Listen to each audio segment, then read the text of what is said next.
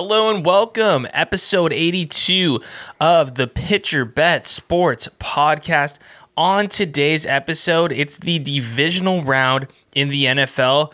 We have the eight best teams remaining in the dance in the playoffs. We're going to go over all four games going on this weekend and make our picks for our pitcher bet this weekend. Then we're going to discuss a little thing in baseball. We're going to talk about Carlos Correa switching management and representation during his offseason free agency drama right now. Then we're going to talk a little bit about the Timberwolves. Pretty cool statistics coming out about Karl-Anthony Towns and Anthony Edwards and stacking them up against the best duos in all of the NBA. And then lastly, today on the podcast, we are going to be talking Troy Aikman. He came out. We talked about it extensively last time about where we think the Cowboys are going to be, what their window looks like in the future. Troy came out guns ablazing in an interview yesterday. Matt and I have some thoughts on it, but first, run the music. Let's go.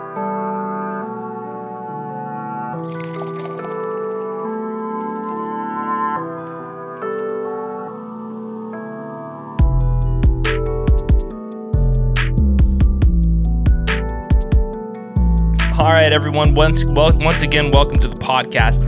I'm your host, Matt Guest. With me, as always, is my co-host Matt Morris for this awesome divisional weekend. This is going to be the best round of the playoffs, I think, yet, and maybe in the past couple years. I think every matchup is amazing this weekend. I'm so excited to watch football. Yeah, man. I um I have to work, and I'm I mean, I do too, but we're excited. excited. We're excited. I'm more nervous about this 49ers Packer game, even though I came out, you know, and said I think they win 42 17. Um, but honestly, the 49ers games are always nerve wracking. Yep. I think they're probably the arch enemy of the Green Bay Packers in the last five, 10 years and I'm gonna be okay. Hopefully, I'm busy on Saturday night, and by the time you know 10 o'clock rolls around, I can take a deep breath, going back, look at my phone, see that the Packers won 150 to seven, and uh, that seven right. points was uh, at the end of the game. They just handed the ball and said, you know, you can go and score. It's okay. Like you can get, you can at least get some points but it'll definitely be a good weekend, and we've got a lot to talk about today. Yeah, just give him the good old Ben Roethlisberger treatment for sure.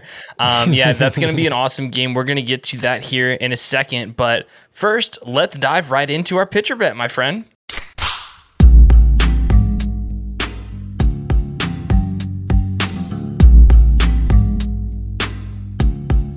All right, so for first time listeners, what Matt and I do is bet a pitcher of beer every single weekend on the biggest thing in sports, basically for the past now 19 weeks. We've been doing football because football's been the number one thing going on. So we're going to go through an analysis of the games going on this weekend, starting with the Saturday games, then going into the Sunday games, and just giving our picks against the spread. If I win, I buy, or excuse me, Matt buys me a pitcher, vice versa. I buy Matt a pitcher, and we drink it on our Tuesday episode. It's a good time. So let's dive right into it. First game Saturday. Already a crazy one. Like, ah, I don't know where to go. Right now it's Tennessee is at home against Cincinnati. Tennessee, I think the line is at three and a half. We are recording this on Wednesday, January 19th. So that is subject to change. All signs out of Tennessee's camp. AJ Brown's looking healthy, Julio's looking healthy, and obviously the biggest news is Derrick Henry cleared his full contact practice protocol. So it's looking like they're going to get their three-headed monsters available for this playoff game. Cincinnati obviously been on fire, but Tennessee is the number 1 seed, had time to get healthy and that's been their biggest issue all season. So Matt, what's your analysis on this game and where are you leaning for your pick? Yeah, I'm actually taking the Bengals in this game. Um, I think the Derrick Henry impact is going to be very big for the Titans. But at the end of the day, what you're going up against is a pass heavy offense with Burrow. And I think we're seeing the ascension of Joe Burrow here, right? This doesn't often happen in the NFL where in the playoffs, the last few weeks of the season, you see a quarterback absolutely come into his own. And we're seeing that with Burrow. I think the offensive weapons that the Bengals have, especially in the pass game, are definitely going to give the Titans a lot of trouble. And if this game gets to be a 10, 14 point lead for the Bengals into the third quarter, that kind of neutralizes Derrick Henry. You can't control the clock the way they want Correct. to. And honestly, the Titans' biggest issue is that secondary. They have a good run defense. It's kind of helped them throughout the season take away some uh, some victories from other teams that were expected Titans losses, especially with Henry out. But when you have a weak secondary going up against a quarterback that's ascending, it's going to be a challenge. I'm definitely liking the Bengals, especially with that three and a half. This could be a field goal game, and if it's a field goal game, still loving the Bengals. Yeah, no, the hook makes it a lot more difficult and puts a lot of stress on your heart. And uh, that's the NFL. And that's why I've been a lot better at betting college football, or excuse me, college basketball in the NBA because it's, you know, it's honestly not as hard. Um, but Cincinnati, what I thought was amazing was after the game last time, Joe Burrow came out and said, "This is the standard moving forward here in Cincinnati." He was hyped that they won, hyped that the uh, the fans got their first victory in 31 years. But this is what he expects, and I think we're in the midst right now, Matt, of watching a changing of the guard in the AFC, and it's amazing, right? We're gonna have Burrow. We're going to have Herbert. We're going to have Josh Allen, Mahomes, Lamar, right? Like these guys, this is the changing of the guard. So this is going to be a really exciting matchup. So just some stats for you. Like you said, and I totally agree.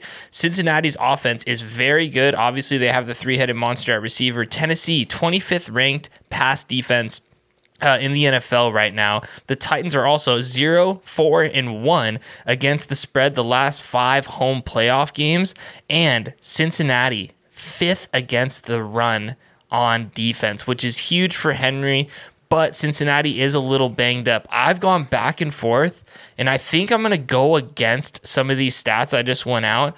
I think Tennessee might be the most underrated team in the league, and I think their D line can give Burrow enough trouble to help them win this game. I'm actually taking Tennessee minus the three and a half. I hate I, I, hate the hook, but I have a sneaky feeling that Tennessee is going to come out and prove a lot of people wrong. And you know we've been sleeping on them all year. Who hasn't, right? So I actually I'm taking the Titans. Wow. I like it. I like it. And uh, again, I think you're right on with that. You know, they are very, very underrated. We're going to find out who they sure. are on, on Saturday 100%. night. That, that's just the truth, right? Like, I don't think anyone really knows who the Titans are because they haven't had Derrick Henry. This is their opportunity to, you know, show up or shut yep. up. It's I, I, honestly I have no idea what to expect from the Titans, and that's why I had to take the Bengals because at least I know what the top tier Bengals performance is. I don't know what the Titans top tier performance is anymore. We might find out Saturday afternoon. Yeah, I'm hoping we get a game like they played against the Rams and then Kansas City middle of the season from that defense. I mean, we'll see. Nashville's going to be bumping. It's it's going to be a really close game. I, I'm nervous about the hook for sure. The next game is the game we are talking about. I'm wearing my jersey today. It's playoff time, right? Packers, Niners. Um, the Packers have been the most consistent team in the NFL this season. The line the last time I checked was still at five and a half, so the Packers are five and a half point favorites. Obviously, most people think they should win by more than that. Uh, you know, they've played a lot better. Yeah, the Niners are coming into the game with Fred Warner, Joey Bosa, and um, their starting quarterback Jimmy Garoppolo banged up. So I'm going to start here, Matt. Dan Orlovsky today on ESPN said that this is the worst possible matchup for Green Bay. I'm gonna have to disagree with Dan, and I actually like Dan's one of my more favorite ESPN people in you know today that's on TV. I think he has some good points, and his Twitter is very good. But I, I would tend to disagree. Everyone's really focusing on Green Bay can't really stop the run, and kind of ignoring the fact that San Francisco doesn't have a secondary. And the last time that they played, Davante Adams did whatever he wanted against them. And the fact that it's going to be probably, you know, around seven degrees at kickoff, possibly uh, snow, and the wind chill. What were we looking yesterday? Is roughly around minus 12, right? So all that stuff really goes in the Packers' favor. And that has nothing to do with the Deebo Sam, excuse me, with the Jimmy Garoppolo situation, Fred Warner, Joey Bosa, or Nick Bosa, like I said before. Packers also 8 and 0 at home this year Packers also getting back Randall Cobb, MVS, Jaire Alexander, David Bakhtiari, uh, Za'Darius Smith, and Whitney Mercilus. So not only are the Packers favorites, but they're literally getting back six players that can make an immediate impact on the game on Sunday. With that being said, I don't think this is the worst possible matchup for Green Bay because I think the Rams and Tampa are both better than San Francisco. So I like the Packers minus five and a half here. Yeah, and I think ultimately what all of the national media is ignoring is the absolute fire and burning desire from this Green Bay team to make it to the Super Bowl. They aren't looking at this game as a singular, oh man, we haven't beaten the 49ers on a regular basis in how many years, right? We haven't, you know, beat them in the playoffs in how many years. It's this is an opponent that we have to get through to continue our mission. Our Right. mission is solely and simply to win the Super Bowl. We're the best team in the league, and we have to continue week in and week out to show that. I think obviously you said it, the Packers' run D is going to be a big performance in this game, but in all honesty, Raheem Mostert is not on this team anymore. That speed that absolutely killed us a few years ago, it's gone. Now Deebo is there, yes, but we're looking at a different team. We're also looking at a team with a quarterback that has a basically broken thumb and a banged up shoulder. Jimmy Garoppolo is not going to really be kind of a weapon at all out there. He's going to be a game manager.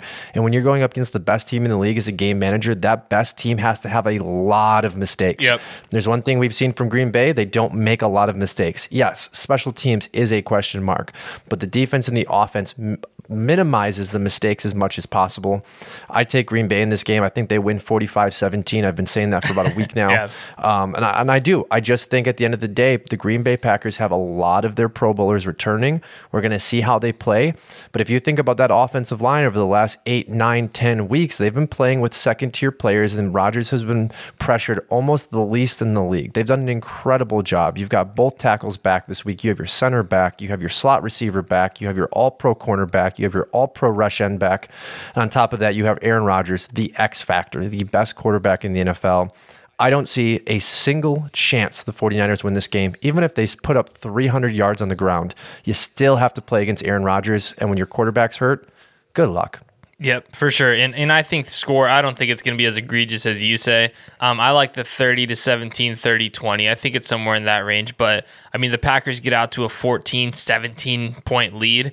It could get ugly for San Francisco right away. Um, like you said, Jimmy's, I'm interested to see how he looks out there. He's very banged up as much as they're kind of pushing that under the rug. Yeah. The next game, which is the first game on Sunday, is the Rams Bucks. I just said I, I like the Rams and the Bucks more than the Niners for I think obvious reasons. Niners have been hot, played a decent game in Dallas, but those two teams are very, very good. What are your thoughts on this game? I mean, this is the moment for me, and I'll bring my points after you go, but I think this is the moment for me that we have every fucking year for the past 20 years is where we get reminded how good and blessed Tom Brady is. You know, I think I think this is the game this year where everyone is so up high on the Rams that they forget like the guy is a wizard, right? Yeah, and I think this is kind of a mirage. So we, as the national media, look at the Rams. They're hot. Stafford's on fire. OBJ's out there playing well. Brady has to go into this game with a shell of a receiving core that he had last year. Right. You know, Antonio Brown, gone. Godwin, gone. And I've said this multiple weeks in a row. It's Gronk, it is Evans, and it's some dudes that we don't really know their names. You got a guy out there t- catching touchdown passes that didn't play college football. Um, but I think the mirage is the fact that the Rams are good. I got a little stat for you. The Rams are two and five against playoff teams. One win was against the Cardinals. I don't count that. The Cardinals, what they showed up last week, they're not a playoff team in my eyes, right? They had a terrible performance. Second win was against Tampa Bay, 34 24 in week three. Week three was a long fucking time ago. Tampa Bay proved that last year when they played the Saints. I think it was also week three, got demolished, right? They, I think they lost both games against the Saints only to beat them in the playoffs. But the interesting game that I want to look at for the Rams was when they lost to Tennessee 28 16. Tennessee's got a decent defense. We just talked about that. Kind of a poor secondary, right? But you're going up against Tampa Bay's defense. I don't care how banged up they are. I don't care how underperforming they've been in comparison to last year. They are a supreme defense and they are a championship team. I agree. I think Stafford ultimately reverts back to the Stafford that we were talking shit on a few weeks ago, makes mistakes. This game could turn really quickly in Brady's favor. You give Brady two interceptions, he will capitalize. And at that point, you've lost the game. You cannot turn the ball over against Tom Brady. And I think that's what Stafford does. Yeah, and, and you know, let's be real. And we gave credit to the Rams last game. I mean, they played a perfect game. If they play that game again against Tampa, they'll win. The likelihood, Yeah.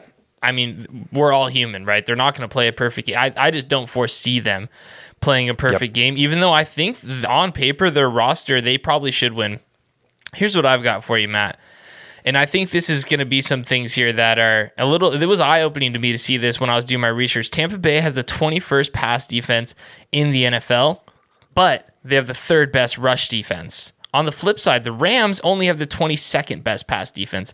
What does that show to me is that the, uh, the Rams have success when they're able to run the ball. Let's revert back to Monday night. Why was Stafford, OBJ, Kupp, Higbee so dynamic? The play action was there all night.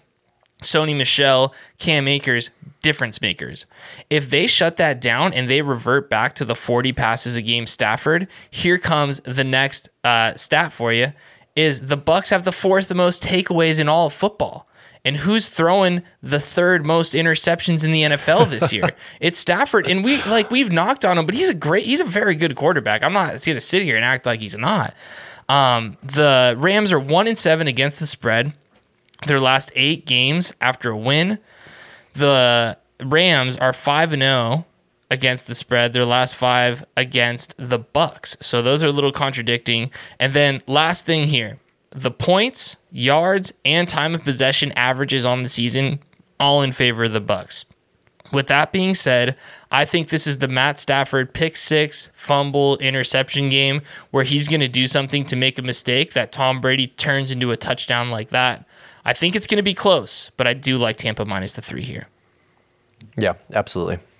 Last game, and people are already anointing this as the as the Super Bowl of of football already. but honestly, I mean, if you're a football fan and you're not excited about this game, I, I don't think you're a real football fan.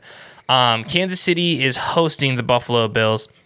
Buffalo has not punted in three of their last four games. So that's how red hot Josh Allen and the Buffalo Bills that nobody circles the wagons like the Buffalo Bills. Shout out to Chris Berman, right?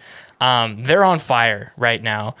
What are your thoughts on this game? I think the last time I checked, it was at one and a half. Did you see them at two or one and a half, Matt? Um, one and a half was what I saw last. And Wild man. So it went down a full point then. I'm taking I'm taking the Bills here. Um, I think they're red hot. I think the Chiefs, much like the Rams, have kind of gotten the national media to buy back in on them, while playing you know okay opponents. now again, they just beat up on the Steelers. Me and you could probably beat up on the Steelers. Let's be honest. Sure, but at the end of the day, the Bills are they're hot. You know, I want to see from the Bills, I want to see that run game again. That's going to be key. We've been talking about that since the middle of the season. They've got to continue that. Singletary has been on fire. Allen with that play action and his bootlegs have been great. But also the Chiefs secondary. Can Allen throw for five touchdowns again, right? Can he throw for four touchdowns? Because that Chiefs secondary is in question against a good team. Sure. Um, I think the weather will have a big impact on that. And then finally, who brings the rush? You know, is Mahomes constantly running for his life? Is Allen constantly running for his life? Who plays better in that mode of I've got to make a play? Both quarterbacks are mobile, both can get out of the pocket, right? Both have good receivers in Tyreek Hill and Diggs. And at the end of the day, it's going to be who can rush the quarterback more effectively. I think a really interesting player to watch in this game, too, and it's kind of the last point I make, is Jerick McKinnon kind of a forgotten about player. For sure. You know, formerly of Minnesota 49ers. He had the torn ACL kind of on the street and was picked up. He touched the ball last week, I want to say 18 times for 142 yards and a touchdown. What an incredible game. This was a piece that Le'Veon Bell tried to fill, right? Clyde Edwards Helaire was drafted to be the guy that ran the ball, caught the ball. And here we are with Jerick McKinnon coming off the street, putting up an amazing game. I don't expect the same from him, but if he can have an impact again in that running game, we might be talking about the reason the Chiefs win this game because a weapon that you didn't foresee three, four, five weeks ago, paying huge dividends in the tempo of this game. Yeah, um, but you're you're rolling with the Bills then, uh, plus one and a half. Yeah. Okay, so some stats for you here on my end. What I got, and I love that, dude. I thought Jerick McKinnon was a revelation. I actually had some same game parlays for Darrel Williams, so I was a little upset about that last week. but it was just interesting. Like, dang, this guy he got hot and they didn't take him out. And if he does that again, I think Kansas City probably mops Buffalo. Um, Kansas City 27th in yards, uh, 27th in yards given up, and passing yards against this season. So, you know, you noted that in your point there. Buffalo's defense, sixth in takeaways, first in total yards against and points against. Bills also beat Kansas City earlier this season. Bills also 4 0 and 1 against the spread. their last five. Safe to say the Bills are hot, right? Um, I, I've gone back and forth between this game and the first game we talked about here. Uh, sometimes when it comes to betting, making picks, you know, going out on a limb for a team on a podcast like what we do, I love to lean on the numbers. Don't get me wrong, but sometimes I just need to lean on experience. And I think I'm going to go down with my money in my mouth on Kansas City. For some reason, they're just a different beast in the playoffs. I think a big problem for the Bills was that they were getting their ass kicked. Uh, excuse me, that Kansas City was getting their ass kicked in the first half and ended up Mahomes goes for 405 touchdowns, right? Like it's th- that's just not what you want to see them getting a rhythm and them getting a groove. I don't think they're the better team. I think the Bills are hungrier, but coming into Arrowhead Stadium and taking down the king, beating Patrick Mahomes is a really really tough task, and I just don't think the Bills can do it twice in one season. I'm going KC minus one and a half. I can't wait to watch this game. Yeah, this game's gonna be fantastic, and you made the you made the point that I was gonna finish with. We in the playoffs just talked about this last week, and this game will be a great showcase of that. In my opinion, the Bills are the better team. You take the better team, especially if they're hungrier. I don't disagree with your your point that the Chiefs are a different beast. This will be a very good test for me. Can the Bills go in there and win it and prove again that the better team wins the game? Because I think it's very little question. That offense, that defense, in comparison to Kansas City's offense and defense, Bills are better. Sure. But Patrick Mahomes is the king. Sure. And just to counter that before we move on to our last segments of the episode here is I think the talent gap between these better teams now went from here all the way down to here, right? Like I agree, I don't disagree with you, but I think now one special teams fumble, one false start, one stupid play will cost the better team a game, a better team a game. And as a Packer fan, that's that's in the back of my head what I'm freaking about. I know this isn't the game we're talking about. That's what I'm freaking out about the Niners. One misstep, one bad penalty, one fumble, um, it'll cost you. Well, and just to wrap football here, you know, you've got the Rams, the Bucks, the Bills, the Chiefs, the Bengals, the Titans. I think all of those games, to your point, could be within one mistake.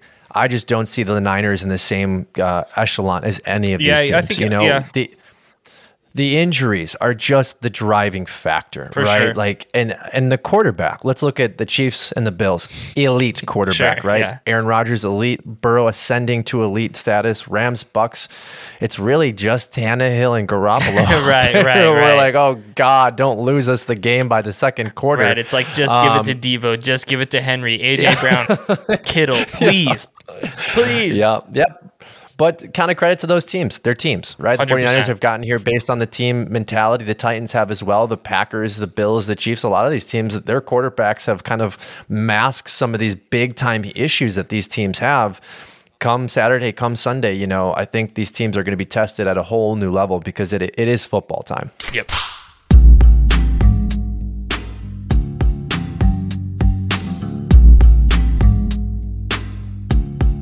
All right, moving along to baseball. It's kind of been a few weeks since we talked about baseball. The current collective bargaining disagreement is still in play. There was another proposal Shout sent out. over to now the league office. I still think we're months away here. These two dis, these two sides have a lot of different things that they have to hash out. We'll continue to fill you in as this uh, negotiation continues. But some news that we wanted to talk about: Carlos Correa did fire his agent earlier in the po- uh, the offseason. Uh, kind of confusing since you know he's expected to be the number one prized free agent. He did just sign Scott Boras as his agent, and that's big news. Scott Boras, for those of you that don't know, is probably the super agent in Major League Baseball. He is probably the wealthiest agent in the sport. He's always able to get top dollar for his clients, even some of the clients that maybe have showed a couple of weaknesses. I think with this move, Carlos Correa has now set himself up to be again the number one earner in baseball this offseason. And Matt, we wanted to talk a little bit about where could he go? I think personally this sets him up to go to the Yankees. The Yankees obviously have the biggest bag of cash to offer people. You said it before we jumped on today. They haven't really had a solidified shortstop since Jeter. And I, I'm thinking that this with $35 million a year probably being the price, probably a 10 year deal, Right. is going to be a marriage, a marriage that we see. But ultimately, we wanted to talk about are the fans going to be okay with it since Correa and the Astros did beat the Yankees during the cheating scandal and maybe a couple other landing spots. What do you think? So I, I think at the end of the day, big cities like New York and LA, you know, California, where I'm from, is they'll do anything for a win you know what? I think they'll put it to bed, especially New Yorkers, right? Like, yeah, they're probably going to be a little bitter about it. But if that guy hits 280, 55 homers, pair him with Judge, Stanton, and the boys out there, and you have a shortstop that's not making errors every other game, like the guy that's playing there now, and you know what? You can actually beat a, a worse Red Sox team in the postseason and make a run.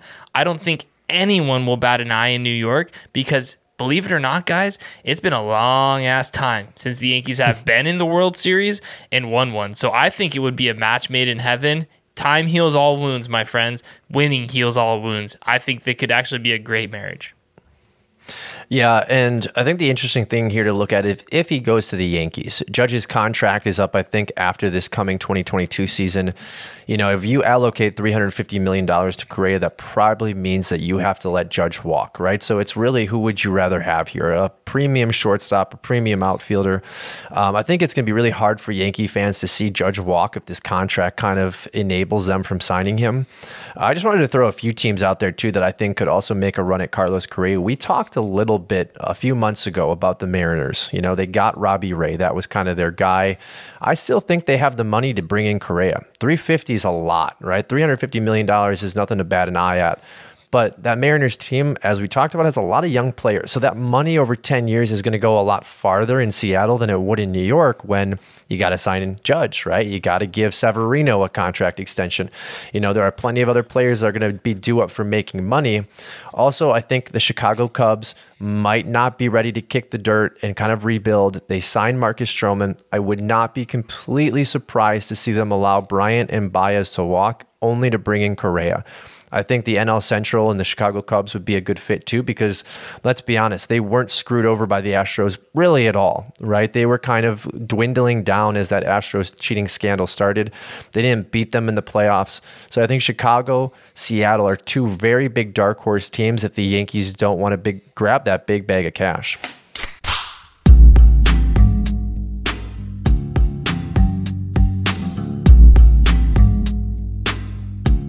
Moving on to the association, I saw a pretty cool stat, Matt. You know, we're you're halfway through the season right now. Trade deadline's February uh, February 10th, not the first, excuse me.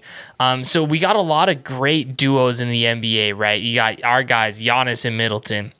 You know, we obviously have KD and either uh, James Harden or Kyrie Irving. You know, we have all these superstar matchups, Stephen Klay. But I thought the top two duos with the most 20 point per game performances. So that means both of the guys scored 20 in the same game. Were really awesome and I think is an indictment on the evolution of the NBA and really good general managing by certain teams. A, the first one, the Chicago Cubs, the Chicago Cubs, the Chicago Bulls. Um, they have Zach LaVine and DeMar DeRozan leading the league in 20 point performances together on the season by a large margin. They're at 21 and tied for second place with KD and James Harden. None other, not the Splash Brothers, not Giannis, not these guys you're thinking about. Karl-Anthony Towns and our boy Anthony Edwards so when I saw that, I didn't think, oh God, Karl-Anthony Towns has finally figured out. Don't get me wrong. He's having a career season. He's playing unbelievable. I'm in I'm not a full believer in him yet. He's I'm turning the page throughout the season. They look all right. But Anthony Edwards, bro, this kid was a risk of a first round pick. If you remember, he came out and said, Yeah, I don't love basketball. I'm really good at it and I want to play and be the best player I can be. I think it was taken out of context, but in my opinion, Matt, I think this kid can transcend into a top 10 and even top five player. He has that much potential. Now, top 10, let's say a year or two, maybe, right? He's that close. Him and Ja Morant are really making that next push to pushing guys like, unfortunately, my boy, Damian Lillard, you know, down the ladder. And these new kids are rising up. What did you think when I sent you that, man? Karl-Anthony Towns and Ant Edwards amongst the best duos in all the NBA this season.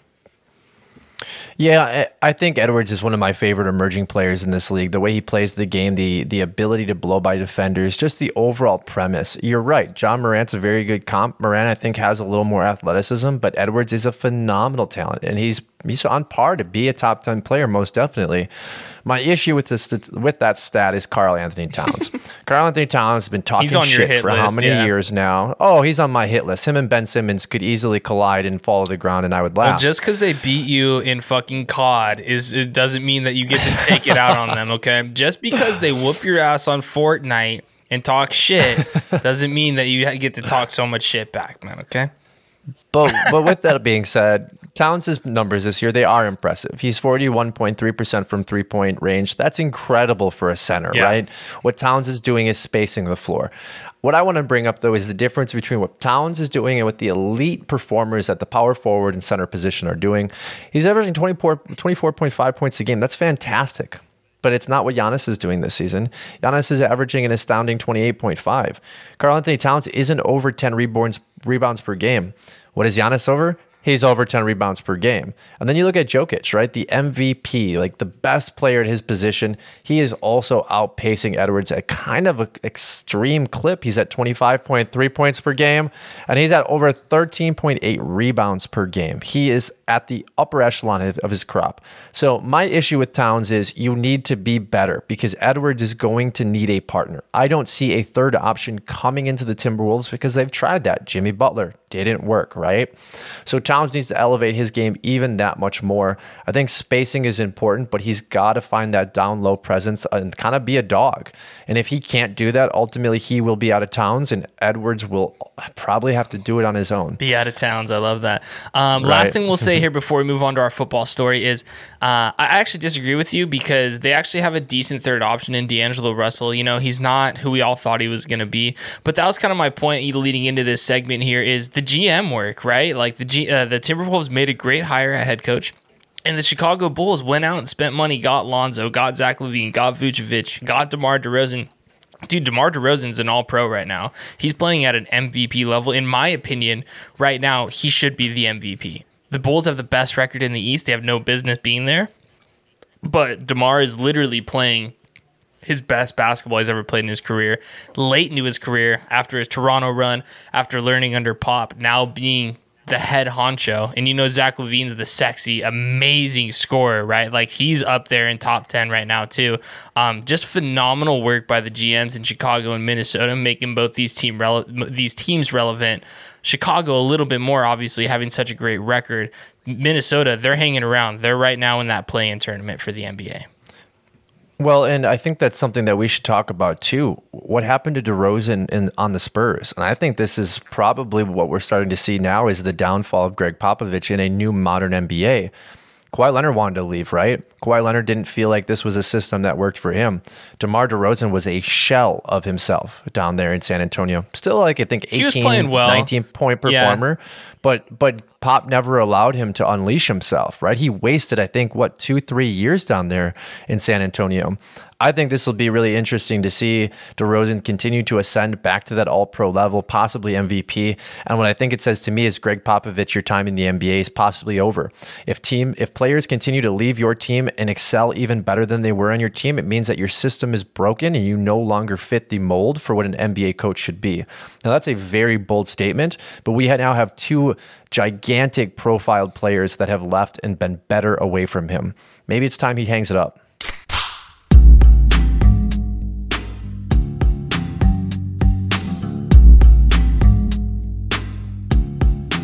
Last topic for the pod today. We got to talk about Troy Aikman, dude.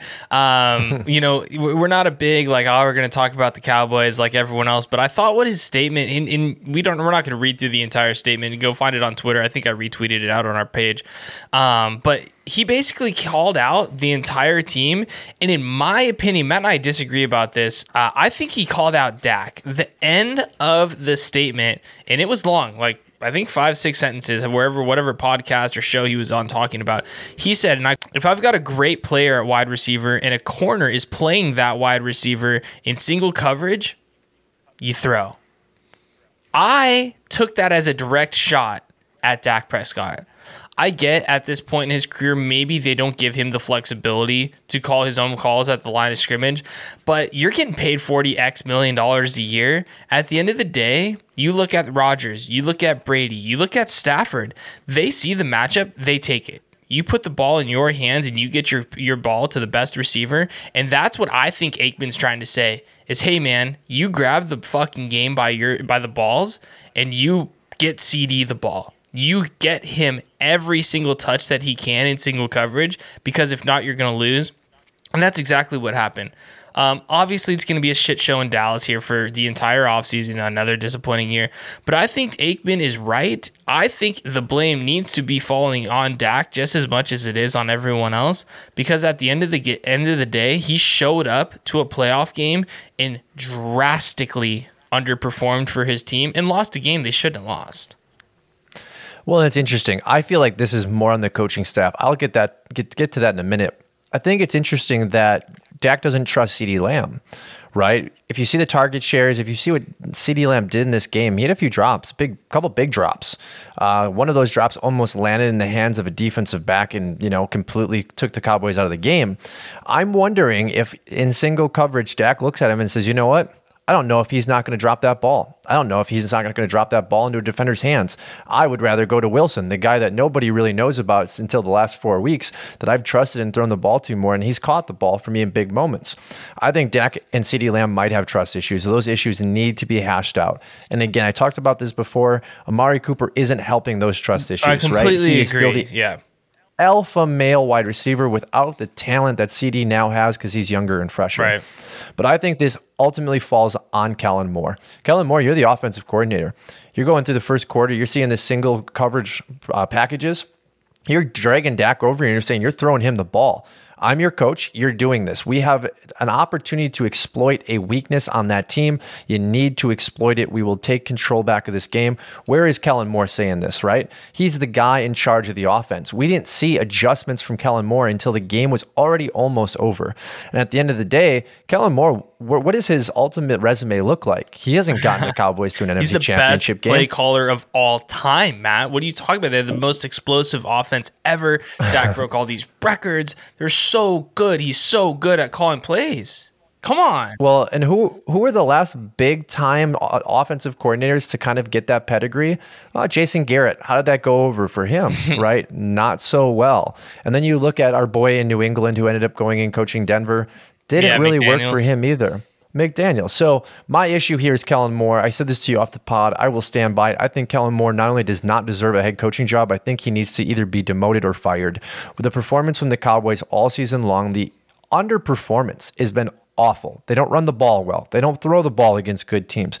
There's no balance. There's no real game plan. It's kind of just we need to move the ball down the field and oh, Dalton Schultz is open. Let's throw to him. I think Kellen Moore is honestly doing Dak Prescott a disservice. And when Mike McCarthy is your head coach, you need a strong offensive coordinator that is willing to grab, as you said, grab the balls and move forward. And Kellen Moore is not that guy. Yeah, and I mean it'll just be an absolute disservice to the NFL if someone hires that motherfucker in this yep. offseason. I think that's the biggest thing. I, I I'm gonna disagree with you on a lot what you said, but um I, I don't think Kellen Moore deserves well like what has he done to show that he's a good leader? Like he yep. absolutely nothing. So I'll leave it at that. But everyone, hey, it's divisional weekend. If your team's still in it and they're not the Niners, good luck. I have an awesome bet with one of my buddies after the game. We bet a pitcher on the game. He's a big Niners fan. Where I live, a lot of people um, are Niners fans around here, unfortunately. Uh, but we bet a pitcher on the game, and we're gonna go get the pitcher bought for whoever wins the game, and the loser has to buy the pitcher in the other team's jersey. So pray for me that it's not me. Uh, we will post it uh, either Sunday night or Monday, depending on the quality of brain cells as well as the quality of the video. So, everyone, please like, subscribe to the podcast, turn your reviews on. We appreciate you guys so much, and we will be back next Tuesday. Follow us Instagram, Twitter, and TikTok at PitcherBetPod. Cheers. Have a good one, guys.